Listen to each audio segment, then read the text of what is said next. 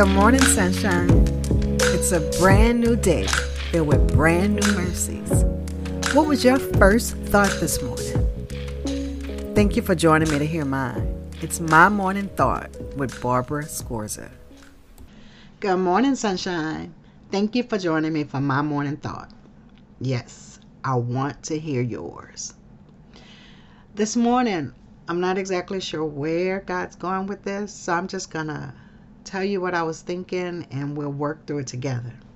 So this morning I woke up and I was thinking about the Elisha and the, the axe head. It's in 2 Kings 6 1 through 7. And I'm actually going to read those right quick. It says, The company of the prophets said to Elijah, Look, the place where we meet with you is too small for us. Let us go to the Jordan, where each of us can get a pole and let us build a place there for us to meet. And he said, Go. Then one of them said, Won't you please come with your servants? I will, Elisha replied, and he went with them. They went to the Jordan and began to cut down trees. As one of them was cutting down a tree, the iron axe head fell into the water. Oh no, my lord, he cried out. It was borrowed the man of God asked, Where did it fall? When he showed him the place, Elijah cut a stick and threw it in there and made the iron float. Lift it out, he said. Then the man reached out his hand and took it. Okay. There are many things that we can glean from that story, but two things I want to look at particularly. One, is that God is always working things out. And two, his love for us completely defies logic. So, as we read, we saw that the servants were going to go into the Jordan and they were going to build another structure, a place that was big enough to hold all of them. And Elijah was not going to go. But one of the servants said to him or asked him, Would you go with us? And his response was, I will. So God knew what was going to happen at the Jordan. And Elijah was not going to go, but God provided. He was there because God knew. And then his love for us just defies logic. So the one servant who loses the axe head, I mean, it's like he's in a panic.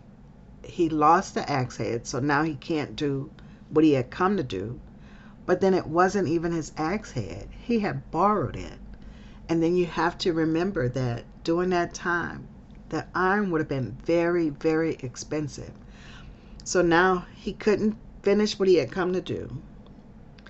He had lost something that didn't belong to him. And the cost of what it would be to try to replace it would completely change his life because it was very expensive and he couldn't do it. So God had already made provisions on the front end by the servant asking Elijah to come and Elijah saying yes.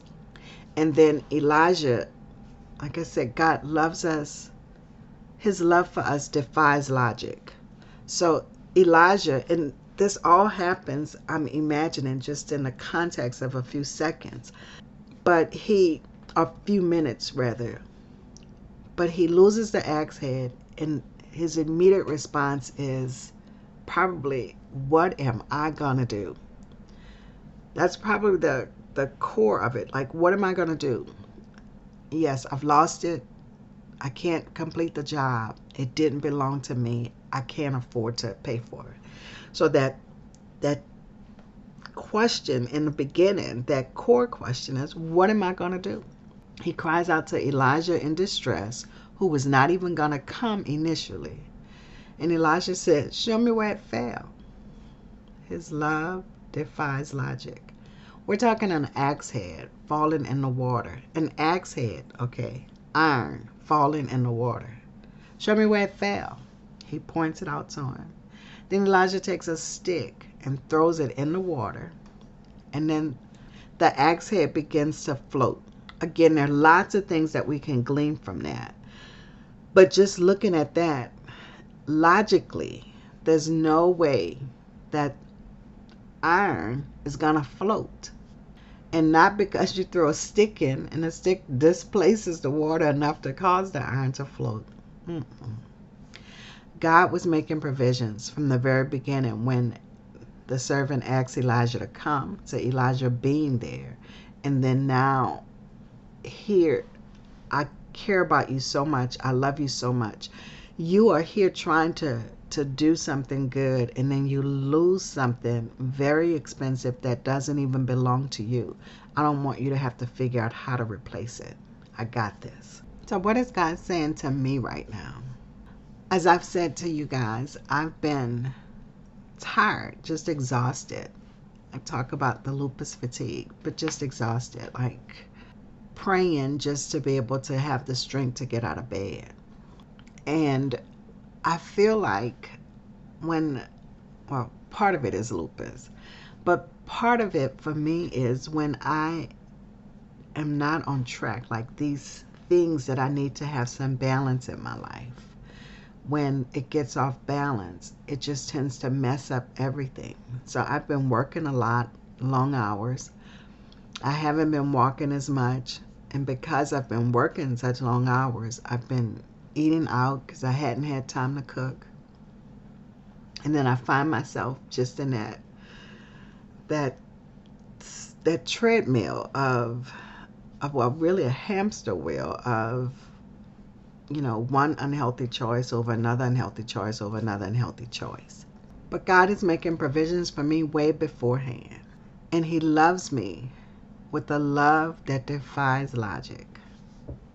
Yesterday I came home from church. I got home about 12:30 and all I did was take off my shoes and lay on the sofa. I laid on the sofa from about 12:30 to about 7:30, sleeping off and on, mostly on. But that rest was very beneficial to me. And typically on a Sunday, um, I'm either have something to do or um, maybe go out to lunch or something with someone. But yesterday was one of those days that God had made provision ahead of time. And I was able to come home and just lay down and rest. And the love that just defies logic, it is all around. I mean, I can't move without seeing how much God loves me and how undeserving of it all I am, and yet He does. So I decided Friday was going to be my last day of eating out. I was going to cook. I have this 30 day challenge. I'm not going to buy any food like fast food or from a restaurant. I'm going to prepare my meals at home. And then last night, about 10 o'clock, I was up cooking some cabbage. Why 10 o'clock? Because I slept all day. But that was, again, God's love for me. He was gracious to me and gave me that. So, what I'm standing on today is that God makes provisions way in advance. I just need to lean and trust Him.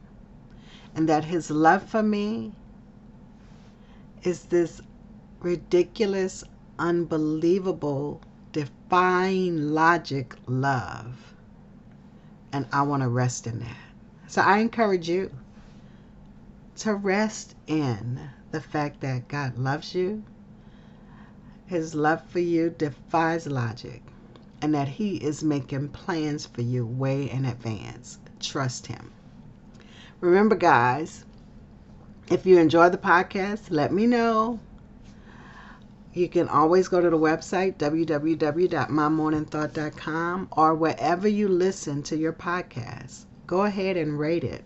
Subscribe so you can get notified when the new episode publishes. And always, I'd love to hear comments from you.